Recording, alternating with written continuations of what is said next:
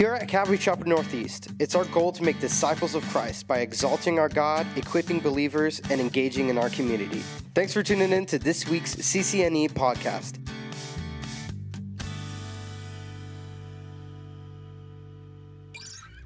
Well, we're, we're going to continue our study tonight in Genesis. We have made it as far as Genesis chapter 40. We're going to tackle 40 and 41 tonight. Woo! Here we go. Um, those two chapters move fairly quickly. And uh, here in Genesis chapter 40, we pick back up, of course, in the life of Joseph, this uh, amazing individual that God has blessed, that God is clearly using, has used for our benefit, even as the church today. And, um, you know, we, we continue as well, and I really won't focus on this much tonight. We could go back to the beginning of, of the life of Joseph and really track all the different ways in which his life, in many respects, parallels that of Jesus, how he serves as a picture of Jesus. It, it's truly um, a, a, pretty amazing thing. Some maybe are guilty of, of um, over allegorizing the text maybe in light of that but but it's just it's pretty amazing to look at his life and all the different ways in which it mirrors jesus and his his life and, and ministry on this earth but I, I, say that only just to say, as we continue to look at his life here tonight, we see an individual who is upright, um, who is uh, possesses great integrity, character, humility, um, and so he's certainly an individual as we read through here tonight. He's one in Scripture that we can look at and go, man, that my life would would would mirror this in many respects, right? And, and that kind of goes back to I think we see a good bit of of Joseph's heart and his character back in chapter 39, specifically in, in verse 9. It's written, There is no one greater, this is Joseph's words to Potiphar's wife, there is no one greater in this house than I, nor has he kept back anything from me but you, because you are his wife. How then can I do this great wickedness and sin against God? That gave us a, a good bit of insight there into Joseph's heart, even at this point. He had been wronged in so many ways, yet he knew that God was with him, God was blessed blessing him. And here, in a moment of temptation, one that in his flesh he surely could have justified, he had the sense to say, How could I possibly do this thing? And not just to you or not just to my boss, but rather to God, knowing that when we sin, we sin against God and him alone. That's truly who the injustice is towards. And this is the heart that Joseph is going to carry forward. We see through this time that, that Joseph was one who worked hard Colossians 3:23 and everything that you do do it as unto the Lord not unto man. Joseph had this heart. He was one who had a great reputation, even though he had so many things that, that were up against him. Even when he was thrown into prison, as we'll see, the Lord was with him. He earned favor. He didn't seem, as it, as it were, to let his circumstances get him down. Joseph is one of those guys that really doesn't seem, at least as far as scripture records, to have a bad day. He just could wake up and say, Let's go. I'm going to work hard today for the Lord. He worked hard, he feared the Lord. And as we considered in our study of chapter 39, he fled from sin. These were principles that I believe were evident in Joseph's life that allowed him then to have a right perspective, to be able to endure trials, to be able to endure times of suffering. And so God was with him, and we'll see God continues to be with him. And so, because Joseph submitted to God, we see that he experienced much favor. In fact, something we'll consider tonight, more so at the end here of our study, is we'll see that Joseph submitted ultimately to God's, uh, God's revealed will, the things that he knew this would bring glory to God. These are the things that, that, that I know I'm to do in my life that ultimately are right. They're in line with our conscience. They're in line with the Word of God. We, being individuals who, who have the Word of God, um, God's Word is revealed in this. We, we know much of how we are to live our life in a way that will please Him and bring Him glory. But because he did that, because he, he, he submitted to that, because he sought to live his life in that way, he could then also trust that God's perfect an unrevealed will, that, that, that decreed will of uh, that God has in many cases a particular plan that will be carried out, that will be accomplished. He could say, I'm doing what I'm responsible for, and God will take care of the rest. And so here, as we pick up in Joseph's life in chapter 40, verse 1, we read, It came to pass after these things. It's a funny thing in Scripture sometimes when we have uh, just a brief phrase that really encapsulates, no doubt, many uh, months or years in an individual's life. And so it says it, it came to pass after these things. We don't know exactly how much time at this point that the butler and the baker and the what? Yeah, it's always just too hard not to say it. That the butler and the baker of the king of Egypt offended their lord, the king of Egypt. And Pharaoh was angry with his two officers, the chief butler and the chief baker. Now, when we think of the chief butler and the chief baker, I don't know what you picture in your mind. As a butler, I picture one of those fancy tuxedos with tails on it. Uh, maybe like, uh, what's his name in Batman? Alfred, right? Alfred was Batman's like guy. Um, and the chief baker, I just picture, I picture a, a, a jolly guy that's just, you know, you know, who's the Muppet? The one that can't talk. He can't talk. He can't really say it. You don't understand him, right? He's like, they doing that. Yeah, that's who I picture. And it's probably wrong, because the thing about these guys are these are these are high-ranking officials. Okay, a butler maybe that makes sense to us a little bit because you think maybe they're over some of the affairs of the household. These guys were really important. They were in his. They were in the king's inner circle um, for the butler, he would have been the, the cupbearer. He, he would have been one who was responsible for uh, the vineyard, who was responsible for the wine that would be brought in, tasting the wine, not just to make sure that it was good, that it was a good vintage, that it was you know appropriate for the king, but uh, for Pharaoh, but also that there was no poison in it that wasn't going to hurt him. It's the same thing for the the baker. These guys were were there. They were in the midst. They would have overheard a lot of conversation. The the the king would have trusted them with his life.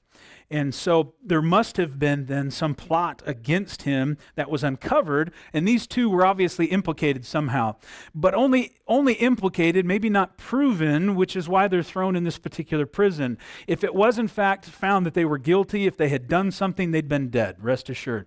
So the fact that they're there means that probably some sort of investigation is happening to determine were these guys in on this? Were they not?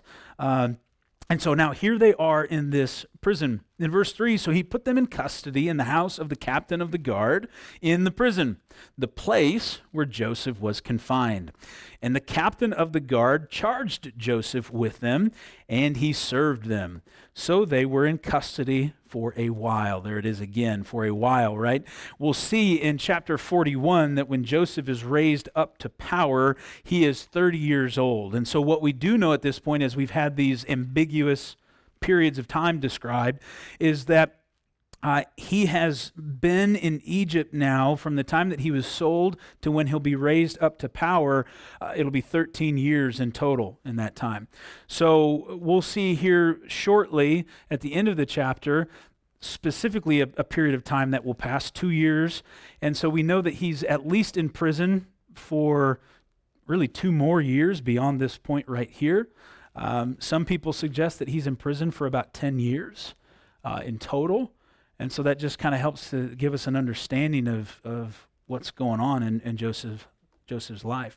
Now remember, he's been given responsibility there in the prison. And so once again, Joseph, even though he's in a difficult spot, the Lord is with him. The Lord shows him favor, and uh, he experiences blessing because of it. And so he's been given some responsibilities. He's in charge of some people, and and again for these these guys who come from the uh, from from the palace, as it were, um, they're in a pretty good situation, it seems. They don't want to be thrown in prison, but they're being served by Joseph here. And so, again, an investigation probably happening. Verse 5 Then the butler and the baker of the king of Egypt, who were confined in the prison, had a dream, both of them. Each man's dream in one night, and each man's dream with its own interpretation. And Joseph came into them in the morning and looked at them and saw that they were sad. So he asked, Pharaoh's officers who were with him in the custody of his Lord's house, saying, Why do you look so sad today? I love the fact that in this account we get such detail. Uh, here we see that Joseph is in prison wrongfully. He's now, though he's been given responsibility, he's been given the responsibility of caring for these other guys who may, in fact, be in prison rightfully. And Joseph's tasked with caring for them. And this would be one of those moments, and there are many in Joseph's life, where we could sit back and go, you got every reason to just sit in your cell and be like, man, life stinks. And to, and to wallow in it and to be just so forlorn all the time. Yet, yet Joseph is serving faithfully. And he's not just serving faithfully, but here he's actually caring for people. In this moment, he comes and he sees that they're sad. And he, and, and he doesn't just assume, well, they're in prison. They got to be sad. No, no, no wonder, right? Or he doesn't come in and he goes, man, suck it up. He comes in and he's genuinely concerned about them. We continue to see in the life of Joseph such an example. And, and as we look at this, we could easily say, yeah, man, what a great attitude. I should have a good attitude. And sure, if that's how the Lord convicts you, great, have a, do that. Have a good attitude. But I think it's even bigger than that. These guys didn't know the one true God of Israel. They didn't know him. Joseph is a, he, he's, a, he's a really alone in this case. He doesn't have a bunch of other believers around him. For Joseph in this moment, this is his ministry. And he's being faithful in it.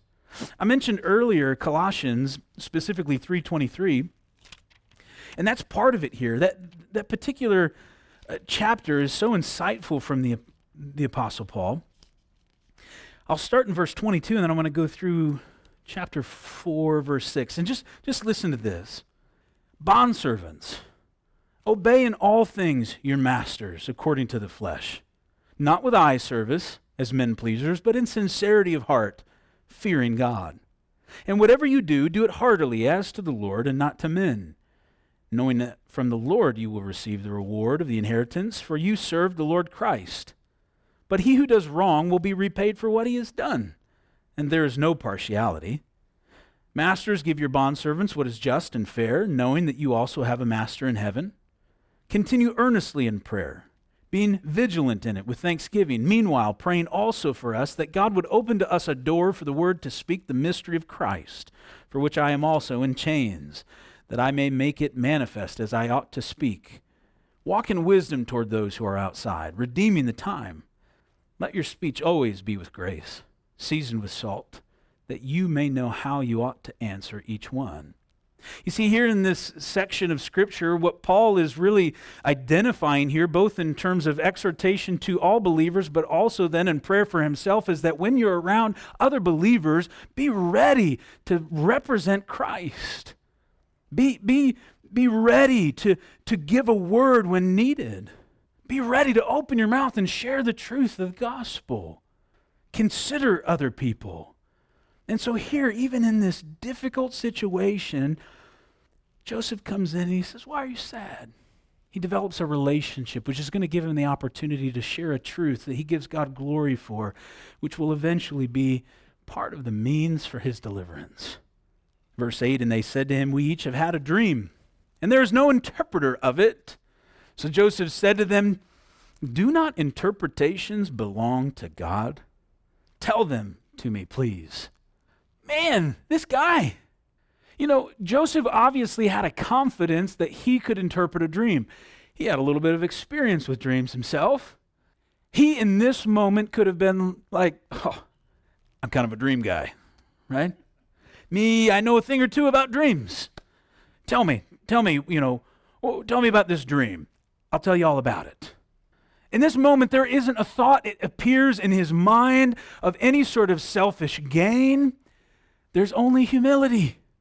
Here in this moment, he takes this opportunity he could have brought glory to himself and he says, Doesn't, doesn't it belong to God? Isn't this an opportunity for God to move and work in your life? Again, he's, he's, he's mindful of pointing people towards truth, pointing people to the, the one true God that he knew about. That, again, I'd say he, he no doubt has, has heard often about from his own father as he was raised as a, as a son who was close to him. And here's the thing about humility, because in this moment, Joseph is truly demonstrating humility. And Joseph gives, gets a bad rap a little bit, and, and, and, and I've, I'm guilty of this as well, because we, we go back to Joseph in his early dream interpretation days, and we can kind of look at him and go, man, Joseph, you're being a little, a little unaware as you're sharing with people about these dreams that you're having. But I think in many respects for Joseph, it's just a sense of, well, I'm just sharing the truth. This is just what happened.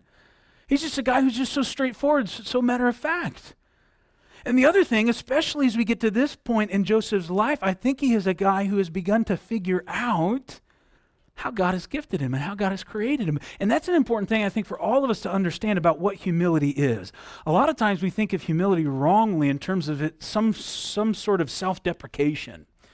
To be humble, I've just got to be like, oh, oh you know, I'm just going to be small and be, be kind of hold back. And, and, and there may be elements of humility or even of meekness where it's appropriate to be quiet, to be reserved. I'm not knocking that at all.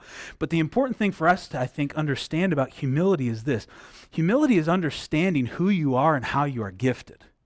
Meaning, for Joseph here, he was able to exalt God, but with confidence do that which he was gifted to do. The question I would ask of each of us here tonight is how has God gifted you?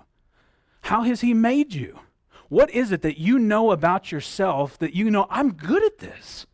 And, and I don't know that, and you maybe you've spent some time, you know, sort of training uh, yourself and, and working on things, but in general, you know this is something about what God has done in me. It's Him. Well, by golly, it, it, do it. Do it for His glory. Be confident in it. Humility can be saying, I'm, I'm good at this. And you know what? It's not me. God did it, but He did it for a purpose so that I could glorify Him. So I'm going to do it with confidence and give Him glory for it, right? Amen? You don't have to hide it. Let it be on display before men that they might honor God. Okay? So this is what Joseph is doing. He's saying, look, God, this is about God. He does this work, but tell it to me. Let's go. Then the chief butler, so the butler goes first. Verse 9, told his dream to Joseph and said to him, Behold, in my dream a vine was before me, and in the vine were three branches. It was as though it budded. Its blossoms shot forth, and its clusters brought forth ripe grapes.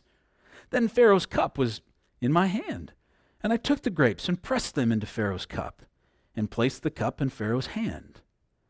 And Joseph said to him, verse 12, this is the interpretation of it. I love this. He's so confident. He's like, oh, got it, right? There's confidence here. Good for him. The three branches are three days. Now, within three days, Pharaoh will lift up your head and restore you to your place.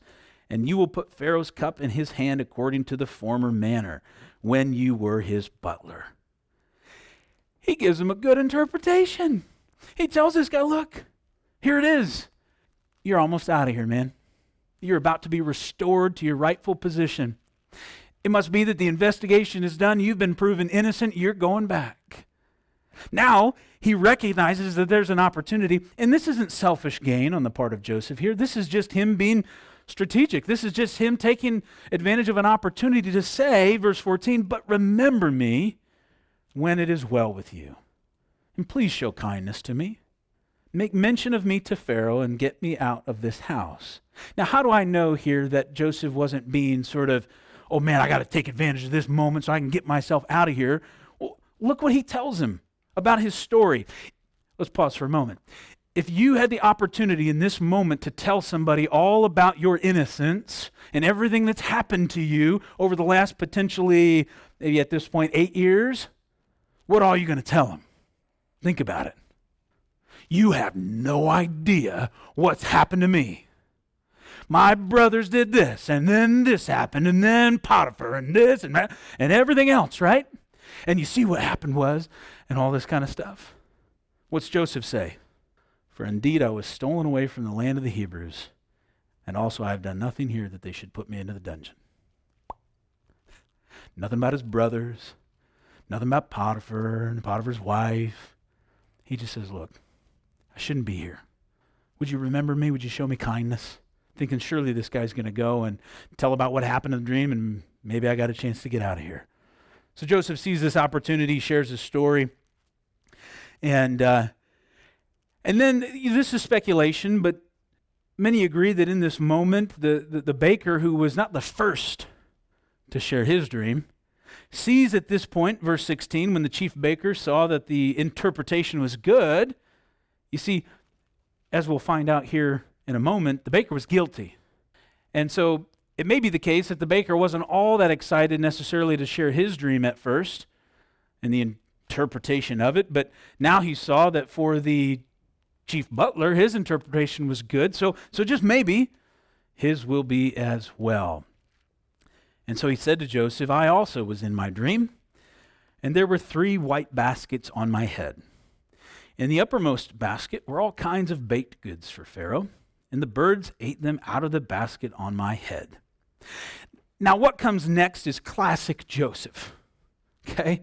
Going back once again to his early days of interpreting dreams, we can remember how Joseph would sort of be bebopping out to the field to see his brothers, and he's like, Hey guys, I had a dream again last night, right? And he's just so excited to tell him about probably this gift that he's experienced from God where he has a sense of interpreting dreams. Probably wasn't his intention to make his brothers feel bad or to suggest to his brothers that I'm better than you. He was just very matter of fact and saying, Look, I had this dream. I'm gifted in interpreting dreams. Here it was again. And man, I want to tell you about it. And no doubt in those times when he told them about his dreams, there was sort of a reaction that he got, whether it's from his brothers or his father, that he sort of, as he was done telling him about it, sees these odd looks and thinks, Was it something I said? right? And so, albeit uh, he's, he's maybe a little unaware, he's a godly individual, pure of heart. And so here, this, this gentleman uh, shares his dream, and in verse 18, Joseph answered and said, This is the interpretation of it. The three baskets are three days. Within three days, Pharaoh will lift off your head from you and hang you on a tree, and the birds will eat your flesh from you. The end. it's fantastic. Some say that uh, Certainly, Joseph in this moment stopped and prayed and considered oh, should I tell him this? My opinion, no, I don't think he did. I think he heard it and he was like, got it. You're dead, right? Uh, I, I, do. I think this was. We, we, see this this pattern with with Joseph. Uh, he was he was honest. You could say he was honest to a fault, but he did not have any issue sharing the truth. And I think what we need to recognize here in this is that as believers, we too need to be willing, when given the opportunity, just to share the truth, to be direct, and to tell people this is what it is. This is what we're called to do. Paul says in 1 Corinthians in chapter 1, verses 23 and 24, he says, We preach Christ crucified, a stumbling block to Jews and folly to Gentiles. But to those who are called, both Jews and Greeks, Christ, the power of God and the wisdom of God. Why do we hold that back? Well, we hold it back because far too often we're afraid that we're going to offend. But the fact of the matter is, Scripture tells us, yes, it's going to offend. You can't, you, you, when we seek to try to, to dance around it, all we're doing is trying to water down the gospel. And we don't have to be in somebody's face, we don't have to be rude about it, but we declare the truth because the truth ultimately is what's going to set them free. And we just need to understand as I declare this truth, they're either going to be offended or they're going to laugh at it, they're going to think it's silly, or just maybe the Holy Spirit that's been drawing them under repentance is in that moment going to reveal all of this to them such that they go, Praise God. That's it. That, that's, that's what I've been missing. That's, th- this makes sense to me. And then we have the incredible privilege of being able to lead somebody unto salvation. We can't hold back. We've got to be bold.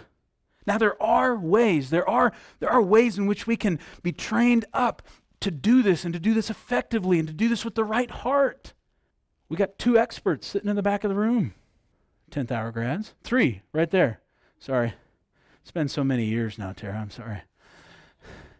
We got three 10th hour grads in here now, right? Help me out here. Three? Okay, very quickly going to start losing track.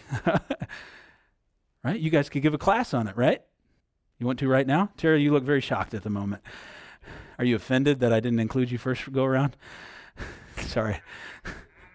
Sorry, we'll talk later about that. there are ways, okay? Here's the deal. Recently, um, the Lord gave me an opportunity uh, based off of me being able to share uh, from the Word amongst a group. And then a little bit later on, uh, sitting at dinner, and an individual who I've known for a long time, uh, look over at me and say, Okay, so tell me this. If I die tonight and I've not accepted Jesus, as you said, as my Lord and Savior, am I going to hell? And I thought in that moment, like, you know, when, when everything about what's happened in that moment just sort of like stops. And you're like, really? And I looked him right in the eye and I said, yes. And he said, wow. He said, that's pretty heavy. I said, it is, isn't it? He said, and you really believe that? And I said, I do. He goes, so that's just it? It's done for me? It's over? I said, not yet. I said, you're still alive right now. You still got breath in your lungs. So Scripture says it's appointed a man once to die, and then the judgment. I said, You still got time. And he said, So you really believe that Jesus is the only way? All these religions out there and all this stuff that everybody else believes, and people who are well intentioned and g- seemingly good people, that, that Jesus is the only way. I said, That's right. He goes, Wow, that's kind of narrow minded, isn't it? I said, Yeah, it is, isn't it? Yeah. He said, I just struggled with it. He said, That's a really bold statement. I said, It is, isn't it? Yeah. what was I going to say? Well, you see, because I don't want to offend, because I want to make you feel a little bit better about yourself right now, because I don't want you to leave right now thinking that I told you you're going to hell, I'm going to just sort of tiptoe around this and soft sell this to you and make you feel like you're okay, such that when you walk out of here and get hit by a bus, I'm complicit. No. I got here, here's this, this, this opportunity on a platter. Now, did it go beyond that? I said, look, here, here's, here's the truth of the matter. You've still got time to repent. And all you need to do is call in the name of Jesus, and you're saved. And I said, and the whole reason that I'm telling you this is because I love you. And don't be offended by it because I'm the same as you. I'm a sinner too. The only difference is because of that, I've asked Jesus for forgiveness. And that's available to you. Now, that person may be watching tonight. Maybe they'll watch later on, just maybe. And if you do, you know who you are. Because he came and he died for us. And we have a responsibility to tell people that. Joseph was a straight shooter, and the Lord blessed it. Verse 20 Now it came to pass on the third day, which was Pharaoh's birthday, that he made a feast for all his servants. And he lifted up the head of the chief butler and of the chief baker among his servants. Then he restored the chief butler to his butlership again, and he placed the cup in Pharaoh's hand. But he hanged the chief baker, as Joseph had interpreted to them. Yet the chief butler did not remember Joseph, but forgot him. This would be one of those moments in the story, right, where you find yourself going, Oh man, come on. Can't the guy get a break? But I think it's important for us to look at this for a moment and understand that though Joseph appealed to this man to say, hey, remember me, I firmly believe that Joseph did not put his hope in this man. And we need to recognize that here tonight as well. I don't know all the details of this story, of what happened at this particular time, but I know that it should be uh, important for us to consider here when we read this and, and to ask ourselves, what is your hope in? What's your hope in? You know, Joseph, I'm, I don't think his hope was in this man, but I think oftentimes our our hope may tend to be in a in, in, in something or or someone that when we are in a place of despair, when we have been wronged, when we are in a situation where things are not going our way, uh, when we find ourselves in a prison of, of sorts, that we can begin to look to any opportunity that may seem to provide possible deliverance. And to hope in those things and to look to those things and to think maybe, maybe this is my way out. Maybe this person, maybe this, this thing will, will get me out of here. I mean, we can even think of this within the church. We can easily, amongst good people who care for one another and serve one another, begin to put our hope in each other. I can stand up here before you because, because I've got the microphone right now, so I can say it and say, I will let you down. I will let you down. Man, I don't want to. And I think sometimes, honestly, I work really hard to try not to. And then sometimes that's when you do, because you're trying so hard. We will let each other down. Jeremiah chapter 17, verse 5 says, Thus says the Lord, Cursed is the man who trusts in man and makes flesh his strength, whose heart departs from the Lord. We've got to be careful and we've got to evaluate who do we put our hope in? What do we put our hope in? If you're putting hope in man, if you're putting hope in your flesh and your own strength, it says your heart will depart from the Lord. You'll wander. You'll find yourself suddenly in a place where you're like, where am I? If, for Joseph, if he was sitting here in this moment, just hoping and hoping that this guy was going to bust him out, then he would end up spending two years in bitterness, wondering, and probably then failing to serve the way that he needed to serve, such that he could continue to be a blessing and a witness and an example. So praise God, it appears that he didn't. Hopefully, he was able to just say, okay, Lord, I trust you. Because verse, or excuse me, chapter 41, then it came to pass at the end of two full years. Can you imagine? Two more years if he'd have been just hoping that whole time that that guy was going to remember him? How miserable those two years would be. And maybe there's some of you sitting here tonight. Maybe you're in the middle of one of these times, or maybe you've had a time like this in your past and you're thinking, yeah, I wasted a lot of time hoping in a certain individual or hoping in a situation that just rather than running to Jesus. Two full years. Now it comes to a time then that it says Pharaoh had a dream, and behold, he stood by the river. We'll pause there for a moment because here, again, how long do you like to wait for something? We put an offer in on this building in the end of May. Lord, that was like seven years ago. do you have any idea how long ago that was? May. It's been a few months. It was like two weeks ago that they said, How about we give you the building? I'm like, Two weeks? It was like 60 years ago. I can't take this anymore, right? How long do you like to wait? Two years? And what do you do in the waiting? When you are in that period of waiting, what do, you, what do you do? And, and who or what do you run to in that time? Especially when all of a sudden things aren't going your way. I'll tell you what I do. I'm patient, patient, super godly, right? For like a few days. And then all of a sudden I'm like, I'm going to figure this out, right? I'm going to do this. I shared this in prayer the other morning, not, not from a place of boasting. Like, so much of worldly success that I've experienced, especially when I was in the business world, was because, like, I, I figured it out. Like I, I, I just, I, I'm gonna, I'm, I'm going to figure this out. I'm going to do this. I'm going to make this happen. And of course, from an employer's perspective, they're like, check it out. Give him another project. He'll do it. But along the way, what do you, what do you, what do you lose? And, and, and, and, and, and where do you sometimes get to and accomplish things that you, you stand back and you go, man, he never even wanted me here. But I just pushed and pushed and pushed. And there's other times too where I look and I go, man, I, I, I, the Lord was in that, I guess. I mean, you should have seen us. I'm sure Ashley's thinking of the same example as I'm thinking of. Our last trip to Ethiopia. I won't go into all the details of it because I can't go. I'll incriminate myself.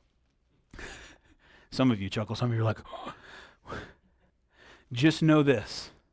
We went to Ethiopia, and it may have required some senators and a couple, right? Like it was me calling everybody, everybody that I could get a hold of to try and make this happen and this happen and this happen. And then when it's all said and done, these guys going back and going, wait, how did, how did this?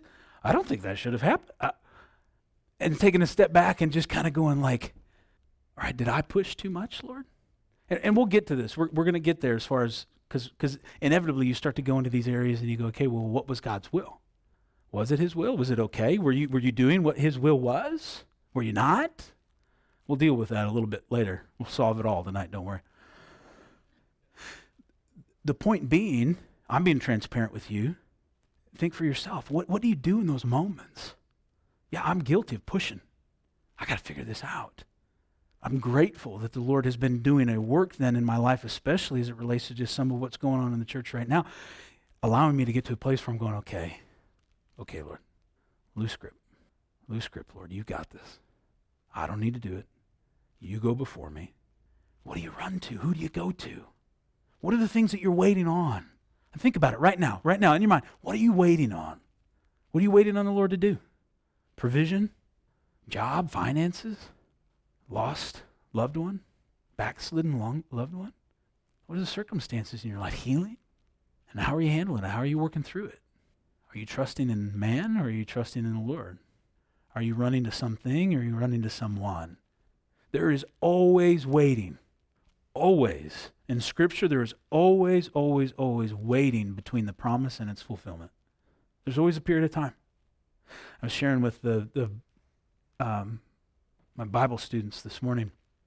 Uh, we were going through a variety of different things, but we came back to, to John 11 and, and Jesus and his raising of Lazarus. And um, amongst Jewish culture, there's a tradition that when somebody dies, that the spirit of the individual will remain close to the grave for three days. It'll be there, and that, and that in some cases, resuscitation will happen. It must have been the case that, you know, throughout history, there was individuals who um, maybe they perceived that they died and they weren't, and they they were alive again all of a sudden, or maybe there was some miraculous resuscitation. Um, whatever it was, it developed in the culture this idea that for three days, but after the third day, all hope is lost. And, and it's so amazing there in, in the raising of Lazarus, you, you remember in the story that they come to him, right? That people are come to seek him because he's in another town at the time. And they tell him Lazarus is dead. And does Jesus in that moment, does he go, and he runs to get there? What is, is that what he does? What does he do? He waits. He waits. The audacity. He doesn't go. When does he go? He arrives on a particular day. What day does he arrive? The fourth day. Why? So that they could get to a place where, in some respects, maybe not, maybe my way of stating it is the wrong way of stating it, admittedly, but so that they would have given up hope in the things of the flesh. So that they could be in a place where Jesus could come and they could know he did it. Right? Sometimes there's a whole lot of purpose in that waiting, right? What does God do in your life in the waiting? He teaches us a lot, doesn't he? So now comes this place. Joseph's been waiting. He has been waiting, but trusting, being obedient, fearing God, working hard. And now here comes this, this moment. Pharaoh's had a dream. Verse 2 Suddenly there came up out of the river seven cows, fine looking and fat, and they fed in the meadow. Then behold, Seven other cows came up after them out of the river, ugly and gaunt, and stood by the other cows on the bank of the river. And the ugly and gaunt cows ate. They ate up the seven fine looking and fat cows. So Pharaoh awoke. I'd wake up too. That's a creepy dream. seven fat, healthy cows in the meadow, and seven just ugly, nasty cows, and they eat them. Pharaoh wakes up. He's like, What was that? Right? So he slept and he dreamed a second time, and suddenly seven heads of grain came up on one, one stalk, plump and good. Then behold, seven thin heads, blighted by the east wind, sprang up after them. And the seven thin heads devoured the seven plump and full heads. So Pharaoh awoke, and indeed it was a dream. Now it came to pass in the morning that his spirit was troubled. I'd say rightfully so. And he sent and called for all the magicians of Egypt and all its wise men. And Pharaoh told them his dreams. But there was no one who could interpret them for, for Pharaoh. Verse 9 Then the chief butler spoke to Pharaoh, saying, I remember my faults this day.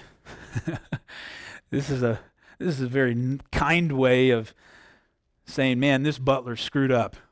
In this moment, he's like, oh no, there's this guy. Verse 10 When Pharaoh was angry with his servants and put me in custody in the house of the captain of the guard, both me and the chief baker, we each had a dream in one night, he and I. Each of us dreamed according to the interpretation of his own dream. Now there was a young Hebrew man with us there, a servant of the captain of the guard. And we told him, and he interpreted our dreams for us. To each man he interpreted according to his own dream. And it came to pass, just as he interpreted for us, so it happened. He restored me to my office, and he hanged him. Verse 14 Then Pharaoh sent and called Joseph, and they brought him quickly out. So much time has passed, so much waiting, no doubt so much wondering, but, but, but coming back to, to trusting in God, yet all of a sudden, in a moment, life can change.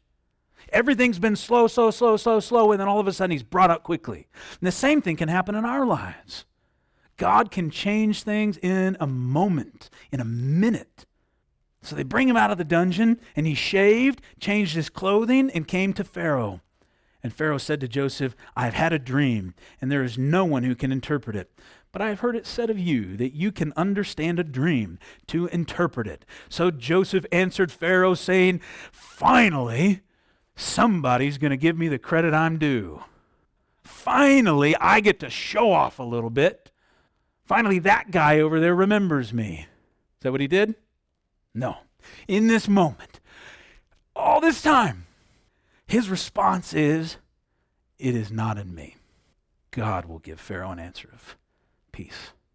Man, this is incredible. I mean, this guy's willingness to consistently demonstrate such character, humility, integrity. And so in verse 17, then Pharaoh said to Joseph, Behold, in my dream I stood on the bank of the river. Suddenly seven cows came up out of the river, fine looking and fat. They fed in the meadow. Then behold, seven other cows came up after them, poor and very ugly and gaunt, such ugliness as I have never seen in all the land of Egypt. And the gaunt and ugly cows ate up the first seven, the fat cows. When they had eaten them up, no one would have known that they had eaten them, for they were just as ugly as at the beginning. So I awoke. Also I saw in my dream, and suddenly seven heads came up on one stalk, full and good. Then behold, seven heads, withered, thin, and blighted by the east wind, sprang up after them. And the thin heads devoured the seven good heads. So I told this to the magicians, but there was no one who could explain it to me. Then Joseph said to Pharaoh, The dreams of Pharaoh are one.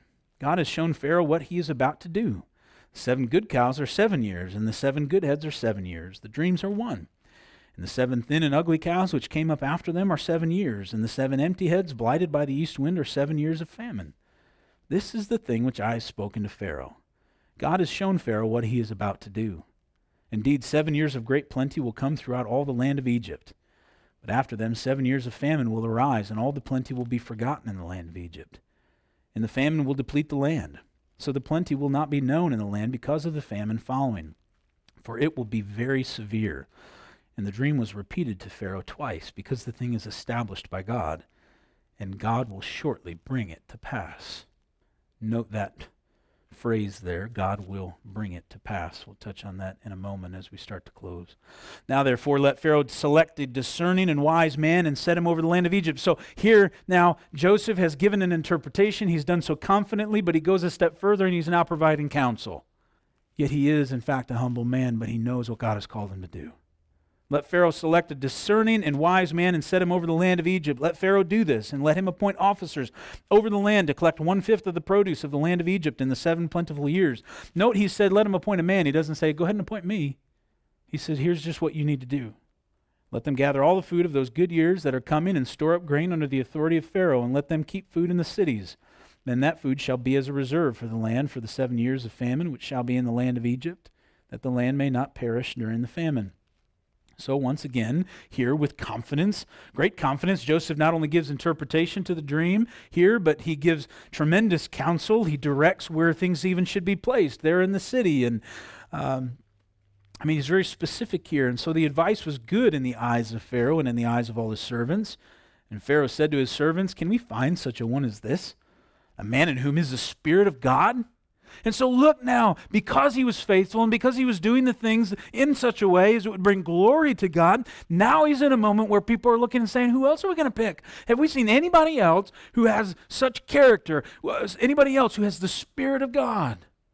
But yet he was never taking credit for himself, never pointing to himself, yes, operating in confidence in his gifting, but then always just saying, Look, here's what, here's what you need to do. And God blessed him. So then Pharaoh said to Joseph, Inasmuch as God has shown you all of this, there is no one as discerning and wise as you. You shall be over my house, and all my people shall be ruled according to your word. Only in regard to the throne will I be greater than you. And Pharaoh said to Joseph, See, I have set you over all the land of Egypt. This guy went from zero to hero. He was in a pit, in a prison, and now he's second in command in Egypt. Then Pharaoh took his signet ring off his hand and put it on Joseph's hand, and he clothed him in garments of fine linen, put a gold chain around his neck. He had just been stinky in prison clothes and, and long, nasty beard. And boom, he's cleaned up and he's given counsel, and now he's got fine linen on and put a gold chain around his neck, and he had him ride in the second chariot which he had. And they cried out before him, Bow the knee. So he set him over all the land of Egypt. And Pharaoh also said to Joseph, I am Pharaoh, and without your consent no man may lift his hand or foot in all the land of Egypt. And Pharaoh called Joseph's name Zaphnath Paneah, and he gave him as a wife Asenath, the daughter of Potiphera, priest of On. So Joseph went out over all the land of Egypt. So here he's given a name. This name, many people debate uh, exactly how to translate it. It can mean um, revealer of dreams, savior of the world, God speaks and he lives. You can continue to see some parallels there with our Messiah and the change here in circumstances in Joseph's life. And guys, listen, there is suffering in the life of a believer. We can't look at this story and go, man, I'm here now, but man, tomorrow I'm going to be vice president and lots of money in the bank. But you can absolutely trust that what God can do in your life is turn circumstances around that he can change everything in a moment and that yeah you can absolutely be confident that confident that someday you're going to be in glory and i think for us are we aware of what god can do god has his plan and his purposes yes but i think what we see here too is not only god's sovereign plan but also joseph's obedience in the midst of that plan Verse 46 Joseph was 30 years old when he stood before Pharaoh, king of Egypt. And Joseph went out from the presence of Pharaoh and went throughout all the land of Egypt. Now, in the seven plentiful years, the ground brought forth abundantly. So he gathered up all the food of the seven years which were in the land of Egypt and laid up the food in the cities. He laid up in every city the food of the fields which surrounded them. Joseph gathered very much grain, as the sand of the sea, until he stopped counting, for it was immeasurable. And to Joseph were born two sons before the years of famine came, whom Asenath, the daughter of Potiphera, priest of On, bore to him. Joseph called the name of the firstborn Manasseh, for God has made me forget all my toil and all my father's house. And the name of the second he called Ephraim, for God has caused me to be fruitful in the land of my affliction. Then the seven years of plenty which were in the land of Egypt ended, and the seven years of famine began to come. As Joseph had said, the famine was in all lands, but in all the land of Egypt there was bread. So when all the land of Egypt was famished, the people cried to Pharaoh for bread. And Pharaoh said to all the Egyptians, Go to Joseph, whatever he says to you, do. The famine was over all the face of the earth, and Joseph opened all the storehouses and sold to the Egyptians, and the famine became severe in the land of Egypt. So all countries came to Joseph in Egypt to buy grain because the famine was severe in all the lands. It's not lost on us, no doubt, in this moment to see just everything that God did in his life. And I wonder for each of you, is there a Manasseh in your life? Is there an Ephraim in your life? Is there a point when you're able to go, look, God has made me forget all that was in my past. God has called me to be fruitful. We, we got to get to a place in our lives and recognize that that is what God can do. He can get us to a place where we can look back and go, look, I am in Christ. I'm a new creation. The old is gone, the new has come. And to look forward and to understand that, yeah, you may have been in a pit and you may have been dirty and stinky and all these things metaphorically or very much physically and real and real. But to go look what God can do. Now listen, as we as we close here, God's and this is a lot for tonight, I get. But as we look at this, we gotta we gotta we gotta understand that God had a plan. There's no doubt about it. God had a plan. We know we can look at this now in Joseph's life and say, look what God was doing. God had a plan, and it was not only for Joseph, but it was more so to save his people. But yet we also see that in the midst of that, Joseph was obedient. He was doing the things that he was supposed to be doing. God's sovereign plan and purposes will prevail. Yes, they will. God absolutely has a plan that will be accomplished, no matter what you do or don't do. But there is also responsibility that each of us have in the process, and we can't miss that when we look at Joseph's life. Theologians discuss God's, uh, God's will in, in, in two kind of key ways there is his secret will or his decreed will, and, and sometimes it's, it, it's, it's referred to as his hidden will. And it refers to the fact that, yes, God is sovereign and rules over all things. Nothing happens outside of his perfect will. And, it, and it's called that. It's called hidden or decreed because, one, we don't know when it's going to come to pass and we don't understand all things about it, but we know that God is at work. Isaiah 46, 9 through 10, I am God and there is no other. I am God and there is none like me, declaring the end from the beginning and from ancient times, things not yet done, saying, My counsel shall stand and I will accomplish all my purpose. That's the sovereign will of God. Nothing is going to come against that. But then there is God's revealed will, and that's what He's made known to us in Scripture. That's what, that, that, that's what Joseph knew because of what he was taught to go back to the, the early books, the tradition of Moses, and to understand this is how we're called to live. We know God's will. What do we know about God's will? When you consider Scripture, what do you know about God's will? About how you are to live your life? What's His Word tell you? Give me a, give me a few. It's perfect. Yep. What should our lives look like each day? Holy unto God? Get much more literal, much more practical. Surrender. Serenity. Okay. Love the Lord your God with all your heart, soul, mind, and strength. What else? Love your neighbor as yourself. You know that you should do that. That is His will. You, there is much about God's will that we know all the time. Yet we constantly go, What's God's will? What's God's will? What's God's will? How do we determine God's will? And we have this sense of like, God's got this will thing going on out there, and I can't figure it out.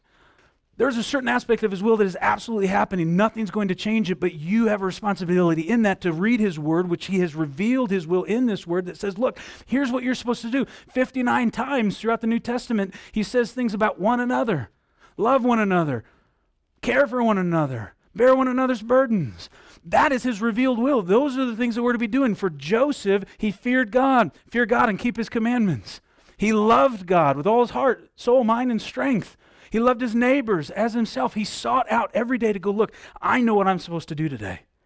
He knew based off of uh, scripture that he, however, it was shared with him, that he shouldn't murder, he shouldn't steal, he shouldn't cheat, he shouldn't lie, he shouldn't gossip, he should have no other gods. Why do I mention all of this? And I know I got to close. I got to do it. Sometimes, though, we, we, we we make God's will so big and then we stress about it. And then especially you go, okay, okay, I know that God's will, that there's this big will that's happening, nothing's going to stop it, and then I'm supposed to do this day to day. But what about when I'm faced with two choices? What about when I'm just in that spot where I'm like, do I do this or do I do this? I was reading an article by Kevin DeYoung. He writes this God is not a magic eight ball that we shake up and peer into whenever we have a decision to make. He is a good God who gives us brains, shows us the way of obedience, invites us to take risks for Him. We know God has a plan for our lives. That's wonderful. Problem is, we think He's going to tell us the wonderful plan before it unfolds. We feel like we can know and need to know what God wants every step of the way, but such preoccupation with finding God's will, as well intentioned as the desire may be, is more folly than freedom. You see, sometimes when we're standing and we got two ways before us and we're going, What's God's will? What's God's will? we just need to go, you know what? I'm going to I'm going to trust God. I'm going to step out in faith.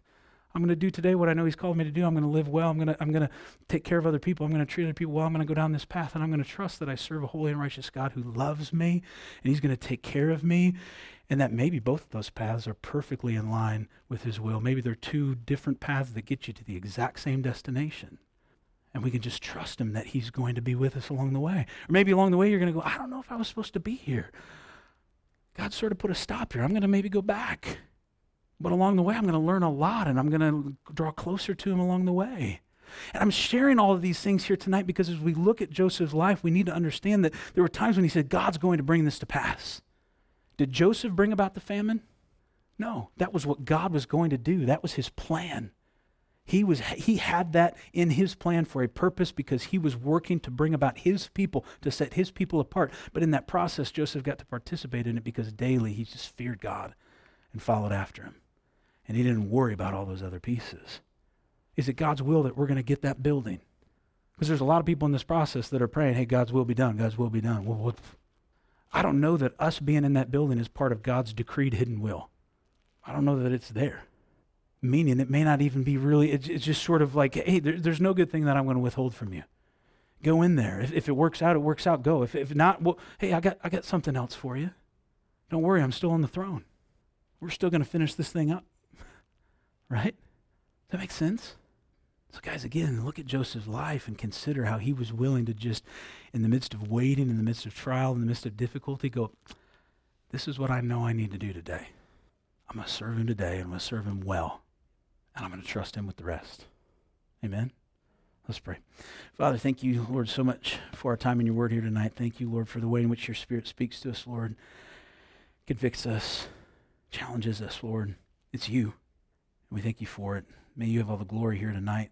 May you, Lord Jesus, have the preeminence. May our hearts, our minds, our eyes, Lord, as they were, be fixed upon you.